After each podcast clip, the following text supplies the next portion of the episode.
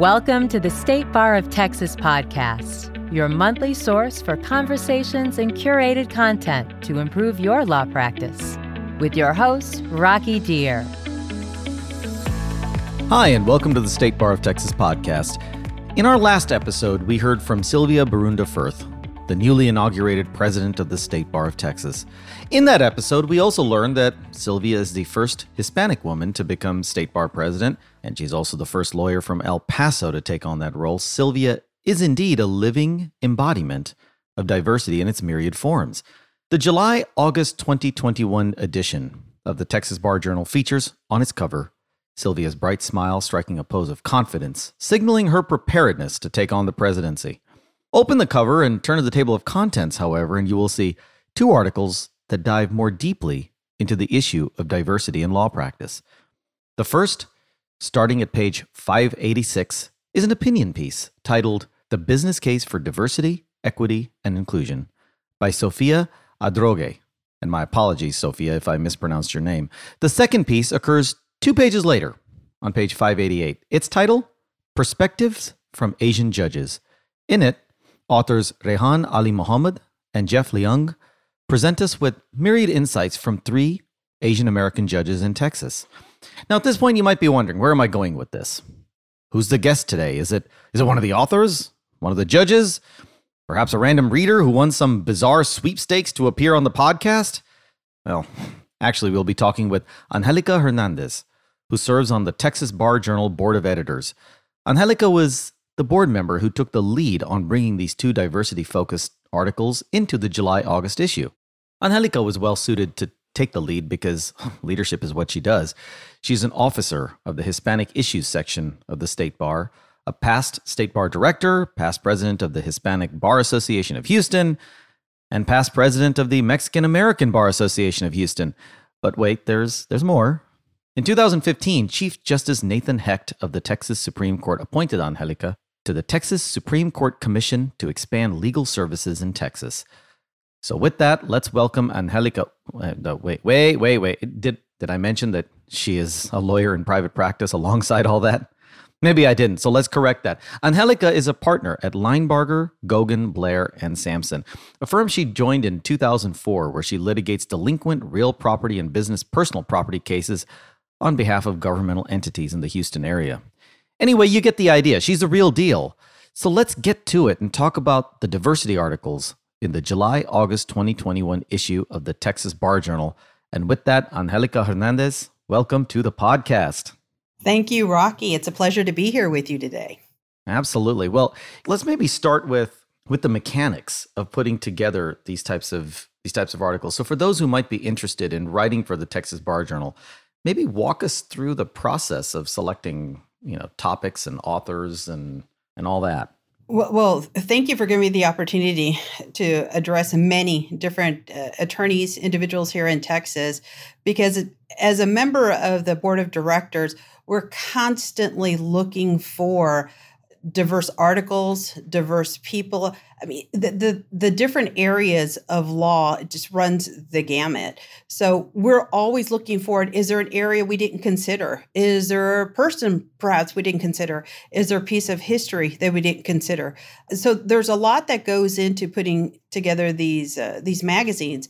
Typically, what happens though, um, anybody doesn't necessarily don't necessarily need to know somebody on the board of editors but we do have a process where you can uh, download a form from the state bar site and submit your article.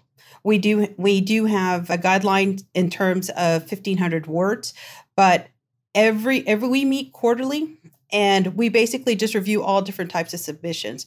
For this particular article, how or this particular issue, however, the board of directors did decide to specifically target authors in different diverse areas especially since uh, in I guess in commemoration commemoration for Sylvia Firth's election to the state bar presidency. I got you. So I was going to ask you about the impetus behind these diversity focused pieces and it sounds like it may have it, it, probably is connected in some way to Sylvia's ascendancy to the presidency. Is that is that a fair assumption? Correct. That's correct.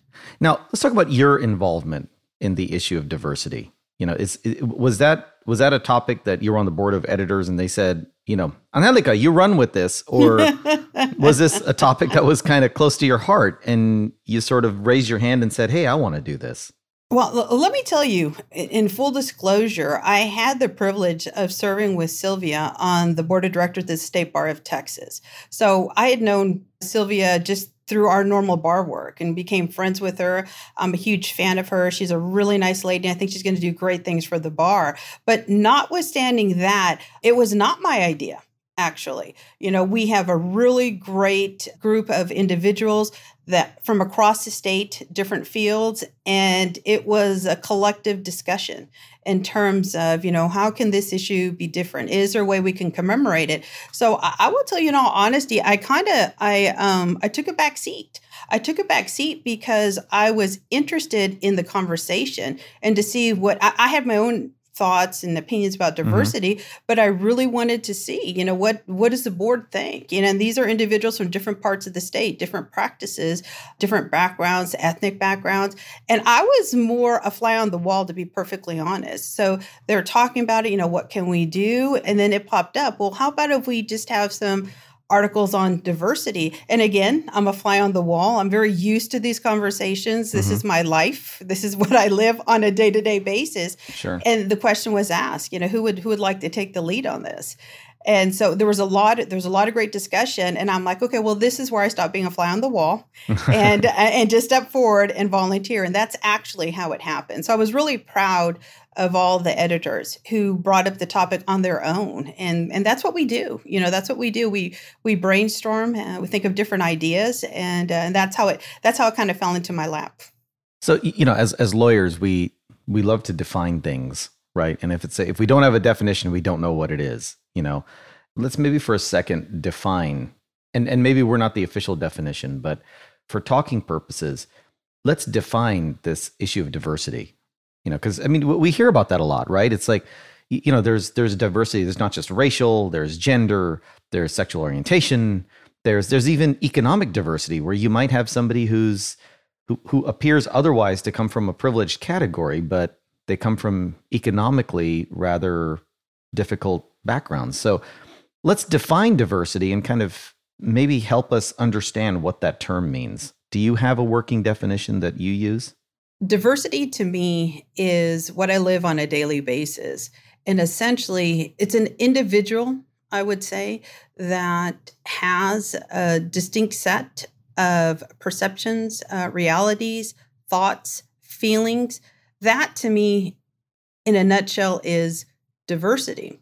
Mm-hmm. So, in terms of these articles, what I was thinking, and, and, and it's very inclusive Uh, sure. it's very inclusive of, of all the different areas that you mentioned. But for me, I was thinking, how can we show these individuals who have unique perspectives, had unique lives, and how that uniqueness really benefits the whole? And that to me, because I do believe that we live in diverse cities, states, countries. So the question is not really acknowledging whether or not diversity exists. Diversity exists, it's sure. in front of everybody every day. It's really a matter of how can we really highlight and, and show and reflect all these different voices that are out there. And that's one of the reasons why I tuned in a little bit more to these uh, Asian judges, for example. Sure. They're there it's a really nice history in the article. They mentioned the percentages of mm-hmm. the Asian judges. The, the, percentages really don't concern me as much as the fact that they are there. So sure. really, so really, this article was a mechanism just to show uh, the community, the legal community, hey, they're there, and what's their story, and what's their perspective, and how does that story, how does that perspective actually benefit the whole in their respective communities where they're judges. So let's maybe talk about because there, there's two very interesting articles, right? One is kind of the business case why we should have diversity in a, in a law firm or in a law office. And then the other one is talking about these three Asian American judges and their perspectives on the practice of law, being a judge, you know, what COVID means, and just a whole host of issues. But one of the judges had in in in the in the judges piece had talked about the need to have judges who kind of look like the litigants who come into court. As a litigator, as somebody who's in court all the time, how important do you think that is? I mean, as when I was when I was going through law school in the 1990s, you know, ages ago, back when the T Rex was still roaming the earth, you know, I, I remember thinking that I, I was sort of taught, it was inculcated in me that it doesn't matter who the judge is. At the end of the day, the judge is supposed to follow the law, and it doesn't matter what their what their background is. It looks like that dynamic might be changing, or that that conversation might be changing. So, can you give us your thoughts on how important is it you know what the judge's personal background is as opposed to just their their judicial demeanor i guess initially what i would do is i'd make one distinction because okay. you you and i are both litigators sure. so we're used to being in the courtroom so right. irres- and we have this practice in law school irrespective of who our professor is that you're still going to get called on they're still going to give you a hard time to say so that so so right. th- this is what i'm trying to point out as attorneys we have a unique set of ex- shared experiences. So that can transfer, whether it's in the, from the classroom to the courtroom, we share that. I believe what the judge was referring to also is perhaps those individuals who aren't lawyers. Perhaps, you know, it's a, it could be the plaintiff, it could be the defendant, it could be a pro se defendant. Mm-hmm. I, I think that so as attorneys, we're used to the environment. As non-attorneys, maybe maybe maybe not so, but even well, I I think what I'm what I'm getting from it is that that comment was really geared more towards the litigants themselves as opposed to the attorneys representing the litigants. I guess what I'm asking is, in your experience as a litigator, how important is it for the litigants to see somebody who kind of represents either their community or a diverse community on the bench. You know, in in your work representing representing governmental entities in court, has that been an important factor? Has that has that ever come up? And and if so, you know, in in what ways? I will tell you, as in, in representing governmental entities, in actuality, we represent. I hate to say it this way, but it's just like an unsurmountable unsurmountable mountain you know for for the mm-hmm. governmental entities no you know if anything it would probably for for my line of work as plaintiffs counsel no mm-hmm. I, you mm. know I, I think that you know i've i've had the benefit being in front of uh, a lot of different judges i'm sure and yeah. yeah and, and and no not necessarily because people really for us uh unlike in other areas of plaintiffs uh, law the burden is mostly on the government. The mm-hmm. burden is mostly on the government to make sure that all the I's are dotted, the T's are crossed. Sure. Um, yeah. So for for my line of work, perhaps not not not as much as perhaps other types of uh, plaintiffs' work, whether it be personal injury or other areas. Mm-hmm. It might be different, or even perhaps you know even in criminal law but we in, in representing the government you know it, it it almost gives the appearance that we're on the same side so we have mm. to be um, very careful you know that uh, that we're pointing out, you know, to the defendants. Um, we we have followed all the proper rules. We've given them every other every opportunity that they need to to resolve their particular matter. So, in answer my, for my line of work, no. But that being said, though, Rocky. You know, I, I think that the fact that you do have individuals on the bench, you know, that are representative of different members of just your local community, I, I still think that's important. I, you know, I still I still think it's important that you know you because they're still going to bring a different mm-hmm. perspective. That is one thing that, that I have noticed, and, and that is the truth. Even though our particular body of yeah. law is very is very well codified and you know we follow the steps and the burden really is on the government you know in these cases it does make a difference in terms of the temperament of an individual um, interacting with the defendants are in front of you mm-hmm. and how smoothly my cases go it does make a difference in, in that respect well and, and it's interesting because you talked about perspective and in in the article titled The Business Case for Diversity, Equity, and Inclusion, that's Sophia's article, she talks about that. She talks about the perspective that is that is sort of inherent in a more diverse group of people in a room. Can you maybe and and I say can you because maybe you've not really articulated this or written it down and really really taken your thoughts and put them into something that you can express, but if you have, do you have any insights into the types of perspectives and how the perspectives differ when you've got people of a more diverse background versus if you've got a more homogeneous background. Have you experienced that, or is that something that when you've been kind of conferring with the authors or as an editorial board, you know, can you maybe help us understand how those perspectives change across the different layers of diversity? I almost feel as if that's homework for an essay for another article for an, for another article. No, oh, holy cow! You know, I, I do have a little bit of difficulty answering these questions, and I'm going to tell you why. Please. My my difficulty is that this is a reality that I live day in and day out. Right. It's not, it's not just because I'm in the courtroom or it's not because I'm in, in front of a particular judge. So my experience has been that when you have different individuals that are and let's say in the courtroom mm-hmm. aspect mm-hmm. you sure. have diff- you have different individuals that are sitting on the bench who bring experiences that are reflective of interactions with individuals from different backgrounds you see it on the bench. You really do see that. Now, d- does it change my job per se? No, because I'm still a lawyer and still mm-hmm. representing mm-hmm. my client. But in terms of how an individual addresses the people, whether it be at counsel's table or their clients, not only in terms of how they address them, but also in terms of problem solving and coming up with solutions mm. at the bench and like I said, the difficulty for me is that, you know, it, that's everyday life for me.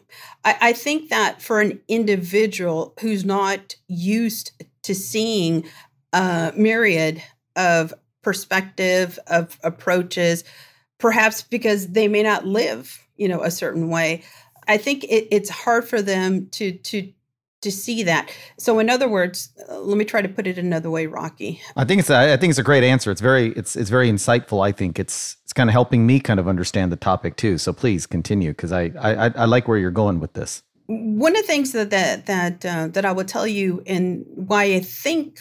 even though diversity means so many different things, sure. You know, one of the reasons why I think it's so important is that I think somewhere along the way, just basic human dignity can be lost. Sure. You know, just and and and you would say, well, what does that even mean? Basic human dignity can be mm-hmm. lost. And I said, well, you know, the dignity dignity could be lost because just by virtue of the fact that someone, you know, looks different, mm-hmm. speaks mm-hmm. different, you know, behaves differently, and it may not be something that you're normally around you know it, it is very very easy easy to stereotype an individual. And when you stereotype someone you're basically missing out on what that individual has to offer because you're seeing them essentially through your lens. So to go back to your original question in terms of generally speaking having different people on the benches if we're talking in a courtroom environment or let's it, going back to sophia's article which i thought was just brilliant you know in the boardroom mm-hmm. you know in the business uh, aspect when, when you have different people that are there that have that just as a normal part of their daily life are looking at matters through different lenses by virtue sure. of who they are that's what brings you you know to that position of seeing things from different aspects and treating people differently so it, yeah. it's not it's not it's not something it's this is not so the conversation that you and i are having is not your everyday lunchroom you know restaurant conversation sure. it, it just isn't because it requires an awful lot of, of of forethought in terms of meeting somebody on the same page and if you don't, you and I have share uh, have a shared experience as attorneys. Right, mm-hmm. that's our sharing. So we we can pick up on a co- a topic and just run with it. Sure. Okay, that's one level of similarity. But take that similarity away from us and then how do you connect with another individual if you don't have a shared experience and what people will see is that the more you bring in individuals even if it's like like with the asian judges 1% doesn't matter it's 1% you bring in individuals with distinct life experiences that's going to broaden your lens in terms of when you're interacting with other individuals and it's going to connect you more to humanity you know as a whole. But but i think that to the extent that we don't have those normal everyday experience of seeing something through different lenses then that's kind of where where you know it can provide a narrow view of our world as it exists. Because for me i can because i live in houston all right. Sure. so so and houston is Houston's majority minority extremely diverse. Yes. Exactly. I walk out, and that's why even when someone's asked me about diversity, I go, I, "You walk out the door here, go down the street in Houston, and boom." Right. I mean, it, it, you can go any direction. There's different languages. There's different backgrounds, Right. and and, it, and it's interesting because that's essentially that that's that's our world today. That's essentially our world today. in the news certainly and and even in the law we do talk about diversity and it's becoming a more becoming a more prominent topic than it was maybe 10 20 years ago. Sure. but i wonder from from your perspective do you think people either are or at some point will become desensitized if you will to this issue of diversity? Are they going to kind of roll their eyes and be like oh it's diversity again. And if so how do we keep that topic fresh? I mean you know being on the being on the editorial board that's got to be something that kind of crosses your mind you know how do we keep this topic you know from getting stale Absolutely. It it was it was not easy to come up with uh, the articles and you know and the authors because I I also was thinking I had the same question. How can I approach this topic from uh, a different viewpoint, you know, through a different lens in a way that it hasn't been discussed before? yeah so how'd you get how'd you get there from how'd you get there from here because that i mean you, picked two very different topics I did. I absolutely did. I picked topics that I had not seen before in the Hmm. journal. That's what I, I picked topics. With the business aspect, uh, Sophia, and, and, and also let me give kudos to both of the authors, Sophia Adrogué and Rehan Alimohammad. Oh, they're, they're in their own, they're, they're just phenomenal Sure. professionally and what they do in the community. But I remember speaking to Sophia about this, and I Hmm. said, you know, this is this is an, an issue that we're looking at publishing, you know, in in the summer, and and I'm just thinking about different things, and it really, um, I give her a lot of the credit, but it was really brainstorming with Sophia because what I told Sophia is I'd like to approach this from a different perspective. So so Sophia primarily practices business law, you know, commercial law. Mhm. And so she says, Angelica, she says, you know, did, did you even know? Have you even seen? She goes, it's not just a matter of, you know, you want diverse individuals on your board so it looks okay. She says, it affects your bottom line. She goes, "Do- have you seen those articles? And I said, no, I haven't uh-huh. seen the articles. So it was Right. really her. She goes, I can speak to that. She goes, I can speak to how it moves beyond, you know, something that, you know, that the world is changing. So let's uh, incorporate, you know, different people, different backgrounds on these. So, so it's beyond that. It's really beyond that. And so that's why I invited her. I said, well, can you write an article about Mhm. that topic? Sure. She says, absolutely. So she's approaching it from a different perspective also in terms of in uh, in the in the business boardrooms and just different rooms, how it's helping the bottom line. Um, it's bringing different perspective. It's improving business. Just different things that people don't necessarily correlate with having unique individuals together, working together, you know, brainstorming together. And in this context, you know, in a boardroom. So really, it was just brainstorming with with Sophia and and and, and as and asking her, you know, what what am I missing? What am I missing in this conversation? I go, it's something that I live every single day. I said, so I, I guess eh, you know, is there? Eh, can I see it differently? So. It, you know, I, I give her, you know, complete kudos. And then for those that are listening, her footnotes are extensive, extensive. i So- noticed that she's got a it? lot of citations in there absolutely she, she's she's also a true scholar, but it really allows an individual to pull up, pull up all those different articles, pull up Mhm. all you know, whether it be you know in a journal in a newspaper, and see the importance of number one recognizing society as it is today.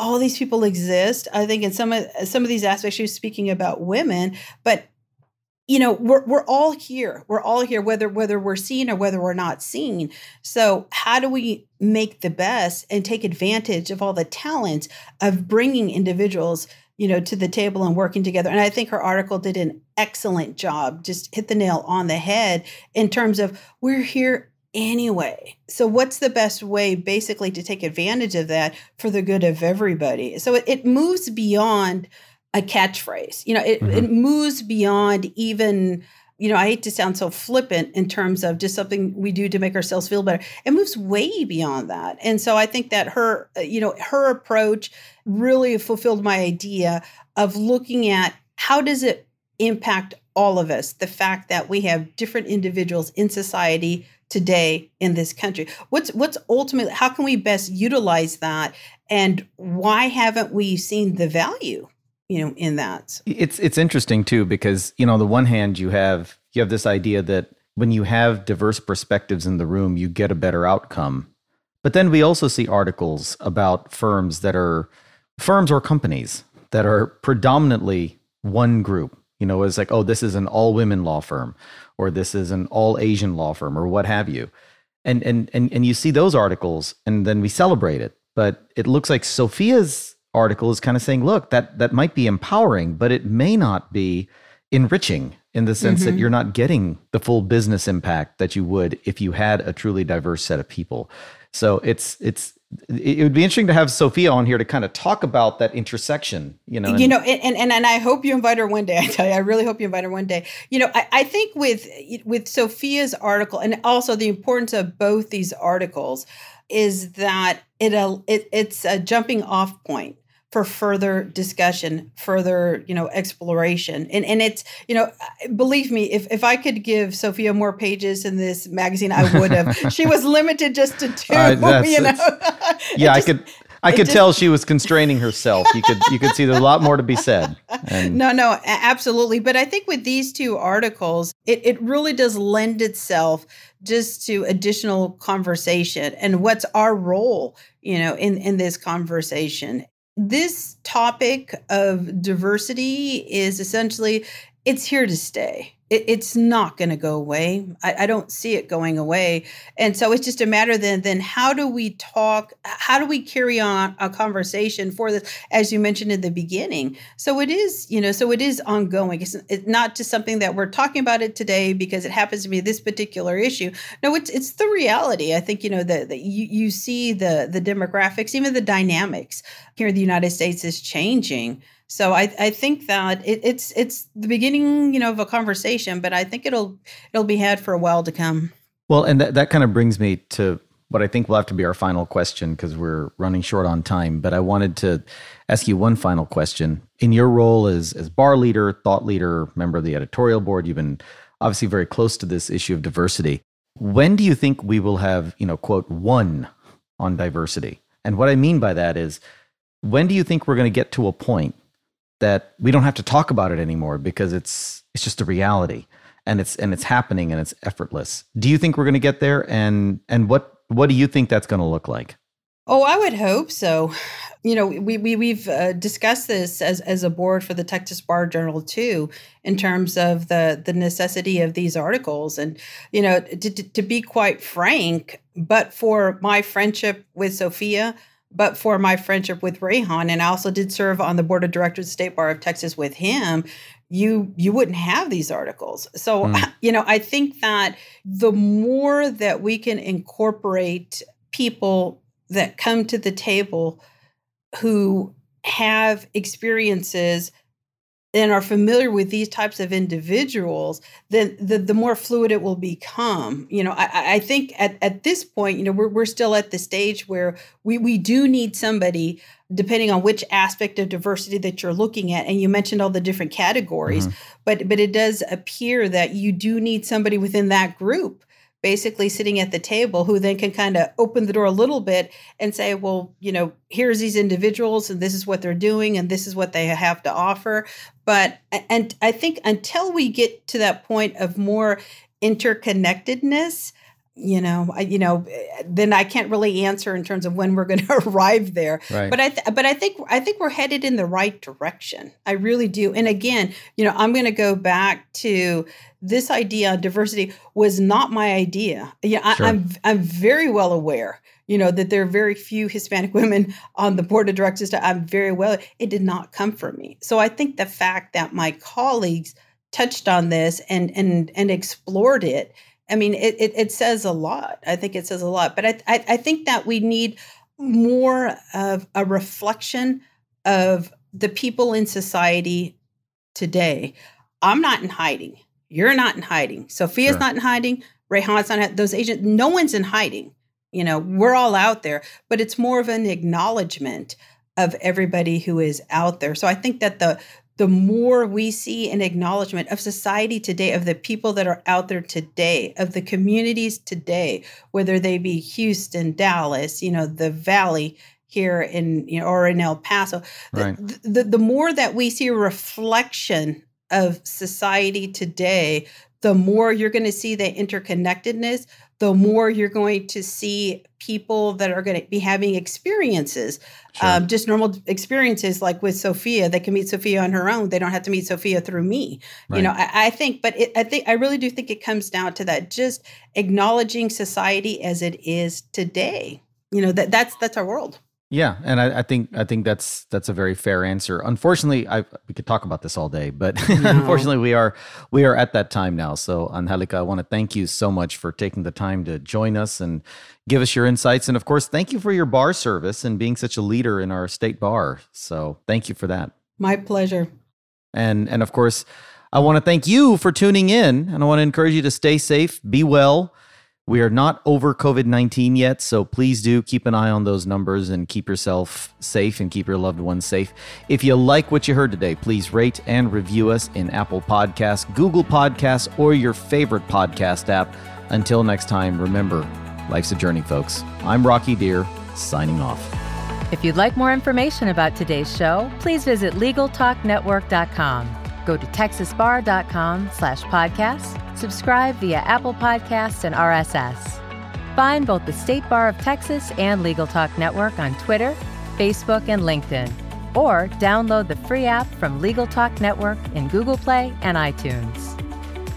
The views expressed by the participants of this program are their own and do not represent the views of, nor are they endorsed by, the State Bar of Texas, Legal Talk Network, or their respective officers, directors, employees, agents, representatives, shareholders, or subsidiaries. None of the content should be considered legal advice. As always, consult a lawyer.